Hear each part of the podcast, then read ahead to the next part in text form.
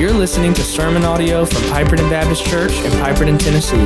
For more information on how you can get connected with PBC, please visit www.pipertonbaptist.com. I want y'all to go ahead and turn with me to Deuteronomy chapter 6. Deuteronomy chapter 6. Some of you may remember uh, from high school or from college taking physics. How many of you took physics? Anybody in here took physics? A few of you. well, um, in physics, they define power as uh, the transfer of energy.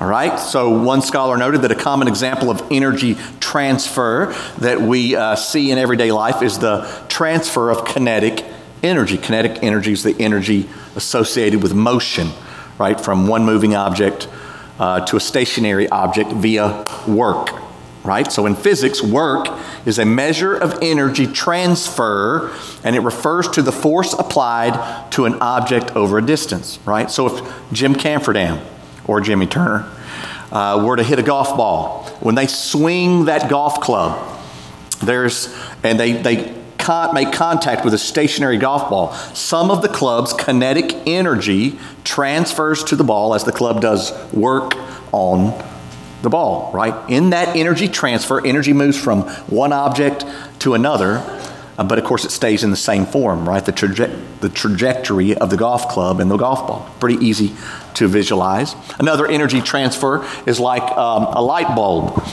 Uh, if these lights don't have uh, don't have any energy running to them, right? Then they they don't produce light. They don't produce any heat. But as soon as we hit the switch, the energy that's coming from the power source uh, comes to the lights and produces heat and light. Make sense? Right? See, now you're all, you're, you're, there's your physics class. If only it had been that easy. All right? So, the more powerful and efficient our swing, the swing of the, the golf club, the more uh, efficient and further and accurate the golf shot. The more uh, electricity transferred to the light, the brighter and hotter the light. And here's why I'm sharing all that. The same is true in our message today because we've entitled the message Reliance Relocation. And in a, for as parents, one of our greatest goals, our greatest purposes is to transfer our authority to God. All right? Uh, that by doing that, we bring about spiritual maturity in our children. So, a, a powerful parent is actually the one who points to the all-powerful God as the base of all authority. Like John says in John 3:30, he must increase, I must decrease, and that applies also to parenting. Right? And there's a wonderful passage that explains this today, and it's Deuteronomy chapter 6. And it, it, it gives us the heading of the house. And this is, of course, a well known passage. Uh, you don't have to stand, I'm going to read this to you. Deuteronomy chapter 6, verse 1. Now, this is the commandment, the statutes, and the rules that the Lord your God commanded me to teach you, that you may do them in the land to which you are going over to possess it, that you may fear the Lord your God, you and your son and your son's son. Some of y'all know we went and saw our son's son this week. I don't have pictures this week. Too much going on today, but I'll maybe pop some up next week. By keeping all his statutes and his commandments, which I command you all the days of your life, and that your days may be long. Hear therefore, O Israel, and be careful to do them, that it may go well with you, and that you may multiply greatly as the Lord, the God of your fathers, has promised you in a land flowing with milk and honey. Hear, O Israel, the Lord our God, the Lord is one shall love the Lord your God with all your heart and with all your soul and with all your might. And these words that I command you today shall be on your heart. You shall teach them diligently to your children. Shall talk of them when you sit in your house and when you walk by the way, when you lie down and when you rise. You shall bind them as a sign on your hand, that they shall be as frontlets between your eyes. You shall write them on the doorpost of your house and on your gates. And when the Lord your God brings you into the land that he swore to your fathers, to Abraham, to Isaac, and Jacob to give you, with great and good cities that you did not build, and houses full of good things that you did not fill, and cisterns that you did not dig, and vineyards and olive trees that you did not plant. And when you eat and are full, then take care lest you forget the Lord who brought you out of the land of Egypt, out of the house of slavery. It is the Lord your God you shall fear, him you shall serve, and by his name you shall swear. You shall go not go after other gods, the gods of the peoples who are around you. For the Lord your God is in your midst, and he's a jealous God, lest the anger of the Lord your God be kindled against you, and he destroy you from off the face of the earth. You shall not put the Lord your God to the test, as you tested him at Massah. You shall diligently keep the commandments of the Lord your God and his testimonies and his statutes which he has commanded you. And you shall do what is right and good in the sight of the Lord, that it may go well with you, that you may go in and take possession of the good land that the Lord swore to give to your fathers by thrusting out all of your enemies from before you as the Lord has promised. And when your son, asks you in time to come, what's the meaning of the testimonies and the statutes and the rules that the Lord our God has commanded you? Then you'll say to your son, We were Pharaoh's slaves in Egypt, and the Lord brought us out of Egypt with a mighty hand. And the Lord showed signs and wonders great and grievous against Egypt and against Pharaoh and all his household before our eyes. And he brought us out from there that he might bring us in and give us the land that he swore to give to our fathers. And the Lord commanded us to do all these statutes, to fear the Lord our God to, uh, for our good always, that he might preserve us alive as we are this day. And it will be righteousness for us if we are careful to do all this commandment before the Lord our God as he has commanded us. I want to ask my wife, Vicki, to come and ask God's blessings on our message today. Let's pray. Lord, we thank you for allowing us to all be here today, God. Um, we just thank you for these graduates, Lord. Um, God, I know you have a plan for each and every one of them, Lord. And I just pray um, this message is so appropriate as parents are releasing, you know, their children just into the world, God, that they can just trust the things that they have instilled in them, Lord, um, and have taught them, God, would daily be reminded as just um, all the difficulties of growing into adulthood um, happens to them as they go away to college and have independence. Lord, we do pray they would cling to you and remember those things. Um, I pray, God, that you would just bless this message, Lord. I pray that you would bless Went. God, I thank you that I kind of get a backstage pass into his week, Lord, and see how he prepares and studies and really seeks you, God. And I pray, Lord, that that you would just bless the words that you have given him. Let our hearts be sensitive to them. Let us receive them and learn from them, God. And we just thank you for allowing us to be here, and we love you. In Jesus' name, amen. Amen. Thank you. All right. So, biblically speaking, I'm not saying that we that we transfer all authority to God. God put us where we're at to be in a place of authority as parents, right? Um, I, I may not uh, respect uh, the way a police officer gives me a ticket. He may have a bad attitude with me and may, may be rude, but I, I, respect the position that that police officer is in as a position of authority over me. And it's the same way with motherhood and fatherhood. Those are roles created by God. So I'm not saying it all transfers, but we must, our goal is to reprioritize our families. And in, in energy transfer and reliance relocation, or authority realignment, whatever you want to call it, it is absolutely vital in parenting. Our parenting priority is to transfer authority priorities from ourselves to Christ. But how do we do it? I want to give you four steps today to do this. And step one in reliance relocation is we need a sincere personal walk with God. And I didn't say a sincere, perfect walk with God. I said a sincere personal walk. Parents are sinful. you don't earn the right to tell your kids what to do. God earned the right to t- put you in that position. And it's by His word that your kids are to obey you, not by your own righteousness. Friend, none of us would deserve to discipline anybody, ever. Policemen wouldn't have authority, government wouldn't have authority, parents wouldn't have authority based on our works. There's no way. So, in, in doing this, in, in, in, I guess, in being humble and repentant, we need to be repentant before our kids and show vulnerability. I know I, it's hard to do, but when you look at your children or your teenage son or daughter and you repent of something you shouldn't have said or you did wrong, do you realize you're equally discipling them than if you had been perfect the whole time? They need to see genuine repentance modeled in their own parents. And that gives us to, to the sub point here that we need a real life faith. Deuteronomy 6, verse 1 says, Now this is the commandment, the statutes, and the rules that the Lord your God commanded me to teach you. That you may do them in the land to which you are going. You, you, you. Ten times in two verses, God uses the personal pronoun you or your. In our walk with Christ, if our faith in Christ is only for the sake of steering the moral compass of our children without it having any bearing in the steering of our own, you think your kids won't notice that? you, you think your children, your teenagers, your cynical 19 year old who's still under your roof isn't going to notice whether your faith is genuine or not? However, if our lack of faith in God turns into a genuine love for God and His Word and His commands, despite years of uh, less than perfect parenting. They're going to notice that too. And they're going to see the difference.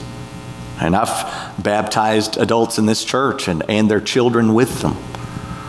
And you think, and it's been a profound, had a profound impact in their family. I can testify that neither one of my parents grew up in what I would consider uh, an ideal spiritual incubator. All right? I don't know that my mom's parents were saved. I never saw a Bible in their house or saw them go to church or hear them mention God. I certainly don't send people to heaven or hell, but I don't know about that one. All right? And my dad, he, he grew up in a. Uh, I, I think he went to Sunday school and went to church some. I don't know if they were what I would consider sold out for Christ. But as a kid, I watched my parents grow up in Christ. They were going to Bible study fellowship. They were, in, uh, they were highly involved in serving in our church.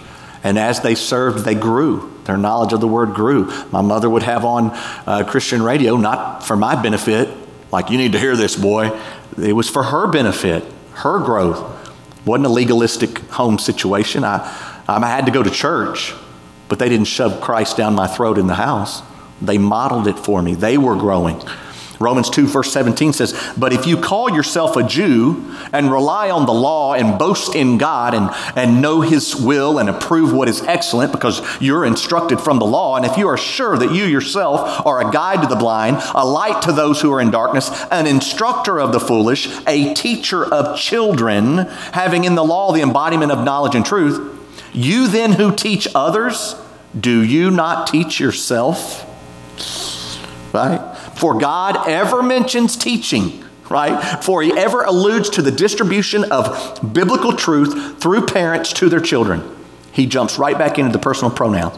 Deuteronomy 6, verse 4 Hear, O Israel, the Lord our God, the Lord is one. You shall love the Lord your God with all your heart, your soul, your might.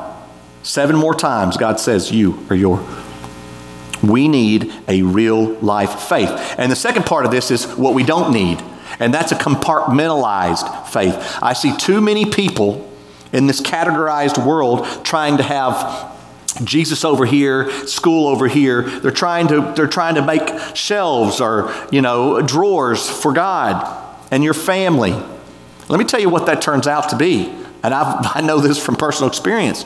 Every time I try to pursue an area of my life to become more righteous in, like I want to be a more patient a father, I want to be a more romantic husband, whatever it is, if you pursue that one thing, right, you will fail. Inevitably, you will fail in some other area of your life. You may become more romantic, you may become more patient but you're going to be failing somewhere else. It's a picture of that juggler. You know, those guys who had those long sticks and they would put plates on the sticks and spin them, you know, and so, you know, I guess the goal was to see how many plates, who invented this, I don't know. But, you know, I remember seeing this on television. And so you're just spinning plates, spinning plates, trying to keep all the plates spinning. But what happens? You can't keep them all spinning, and a plate falls and it breaks. And so your whole life is given to keeping all this. But and that's how a lot of us feel. But Matthew 6.33 says, Seek first the kingdom of God and his righteousness, and all these things will be added to you. When we compartmentalize our faith, Christ on Sunday, homework Monday, baseball Tuesday, prayer meeting Wednesday, right? But if I will pursue Christ personally and make him my priority, I will be more loving to my wife. I will become more patient. You, you try pursuing patience, friend. Just try it for a week. You know, I'm going to I'm to pursue patience. I'm going to really work on my patience this week, dadgummit. Right? Good luck with that. But if you'll pursue Christ, you will become more patient. If you will set Him first in your home, all these things will be added to you. Test God in this. Make God your own authority, and you may just find your children honoring yours more. Stop spinning plates, start pursuing Christ, because a sincere personal walk with God fixes more than you'll ever know. And it prepares us for step two teach God's commands to your children. Now, obviously, our uh, walk with God, our, which we just mentioned, is a huge part of what you're teaching. Teaching just doesn't just happen in a pulpit or in a classroom. Teaching happens as they see you stump your toe, right? As they, they see you uh, in traffic. That's a bad one, uh, right? As they see you deal with a lost job. I remember when my dad lost his job. Man, I was a, I was a rebellious 15 year old. And my dad, who was a businessman who went to work every day in a tie, is now going and putting in resumes all morning. And then when I would get out of school, I would help him rake yards. A grown man with multiple degrees raking yards. He was the happiest man. He wouldn't he wasn't shameful of doing it. He was putting food on our table. He didn't know it at the time, but my respect for him grew more in those that six little months there without a job than probably in the rest of my life.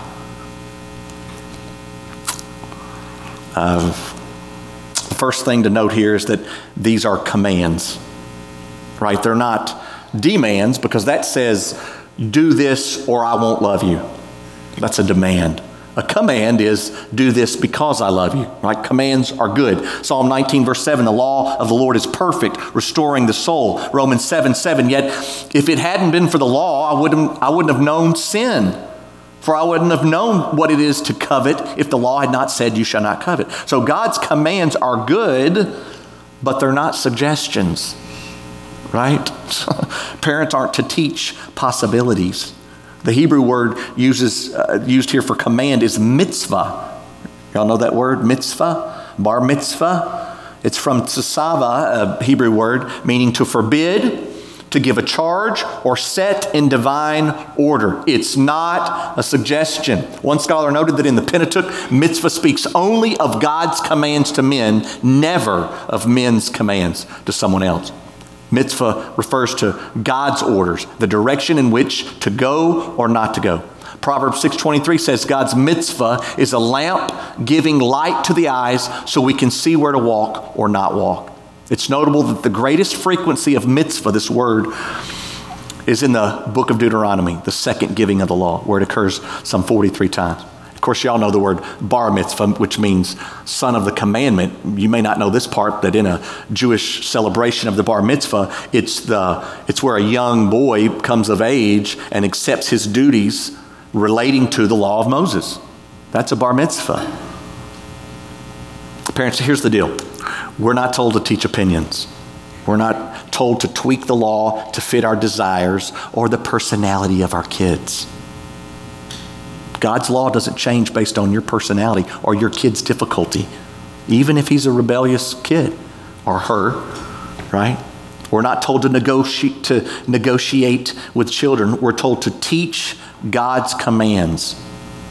Galatians 3:24 says the law was our guardian until Christ came in order that we might be justified by faith. That sounds crazy. Talking about the law but being justified by faith. Other versions say uh, the law has become our trainer unto Christ. King James says the law was our schoolmaster to bring us to Christ. New King James says the law was our tutor to bring us to Christ. Church, stop trying to teach your kids about mercy and grace if you haven't taught them about the law. They won't know what grace is if they don't have any discipline and any law and any commands. But if they do, if they have commands, when you show grace, they'll know it. That's why a lot of people don't sing in worship because they don't understand the commands of God and what they've been rescued from. That's what Galatians 3:24 means. Teach God's commands so that we might be justified by faith. The only way to teach that is through the commands of God. The second thing to note is to teach them diligently. The Hebrew word for teach diligently is it's, it's shenantum. It means to repeat or iterate or to do a thing again and again. Hence, to whet or sharpen any instrument, which is done by reiterated friction or grinding. yeah, I get that part, right? Get the grinding part. Psalm 127, verse 4 says, Like arrows in the hand of a warrior are the children of one's youth. But what good is a dull arrow? You spend all your energy pulling back that arrow, that's energy spent, and you release it, but it does nothing because it's dull and it just plinks off the, the enemy. Church, this is the premise of discipleship. Matthew 28 20 says, teaching them to observe all that I have commanded you. This is more than some monologue at the breakfast table, right? As the word suggests, it takes diligence. I'll never forget my, my mom's father. My, church, teach God's commandments, uh, right? God's word is foundation to your always not treating the rules that the Lord our God has commanded you. Then you shall say to your son, We were slaves. That's who we were. We were slaves in Egypt, and the Lord has brought us out of Egypt with a mighty hand. And the Lord showed signs and wonders, great and grievous, against Egypt and against Pharaoh and all his household before our eyes. And he brought us out from there. I've told my children, I have no authority to discipline you, whether it's a wooden spoon or a timeout.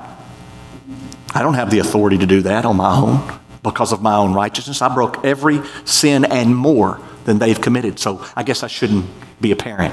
No. God's appointed me to be a parent because I am one. So what am I to do? Should I serve based on my own righteousness or based on God's righteousness? You want to be a better parent, pursue God and give grace to your children. I tell my children, hey, I don't deserve this, but God said, Children, obey your parents and the Lord. And that is a law of God, not a law of man. And that's why I should do this. Not because I deserve to do it, but because I was put in a place to do it. So, I have no authority apart from God's word, right? The Bible is my parental authority, and so I got to swing the golf club, right? I got to transfer the energy to that golf ball. And if I shank one, into the woods and I leave my golf party over there and I go over there by myself and I can't find the golf ball, I'll just drop one along the cart path and tell my friends, found it. I was just seeing if y'all are still listening, all right? No, no, I won't do that. I'll drop the ball, take my extra stroke, and I'll let the Lord worry about my score at the end of the day. Amen? That's what we're to do as parents. We don't get it right. But we can, do, we can get it better. We can pursue Christ first. Would you stand? Father God, we love you. And boy, do we shank a lot of golf balls. Uh, but Lord, you've put us in this place, and I hope that our children will understand that our authority doesn't come from man, it comes from God. And just like that saying, by the time a man realizes maybe his father was right, he usually has a son who thinks he's wrong. And so, God, we, we confess to you now, we, we get it wrong a lot. But we want to be better parents. We want to be better uh, wives and husbands and fathers and mothers. So we're asking you, Lord, as we study your word on parenting, that you would help us transfer authority from ourselves to God. We still lay down the law in our homes. But it's not a law based on us, it's a law based on God's Word. There's authority above us.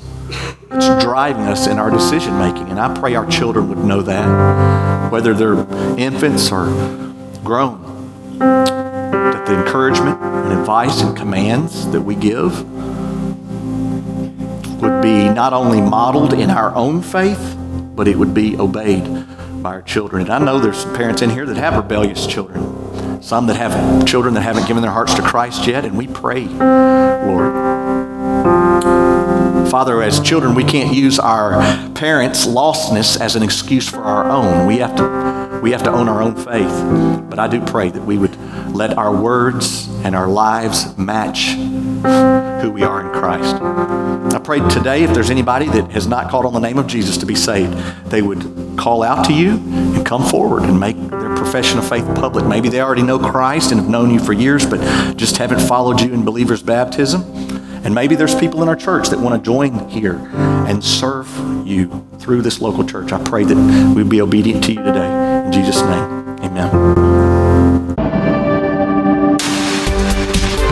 Sermon audio from Piperton Baptist Church in Piperton, Tennessee.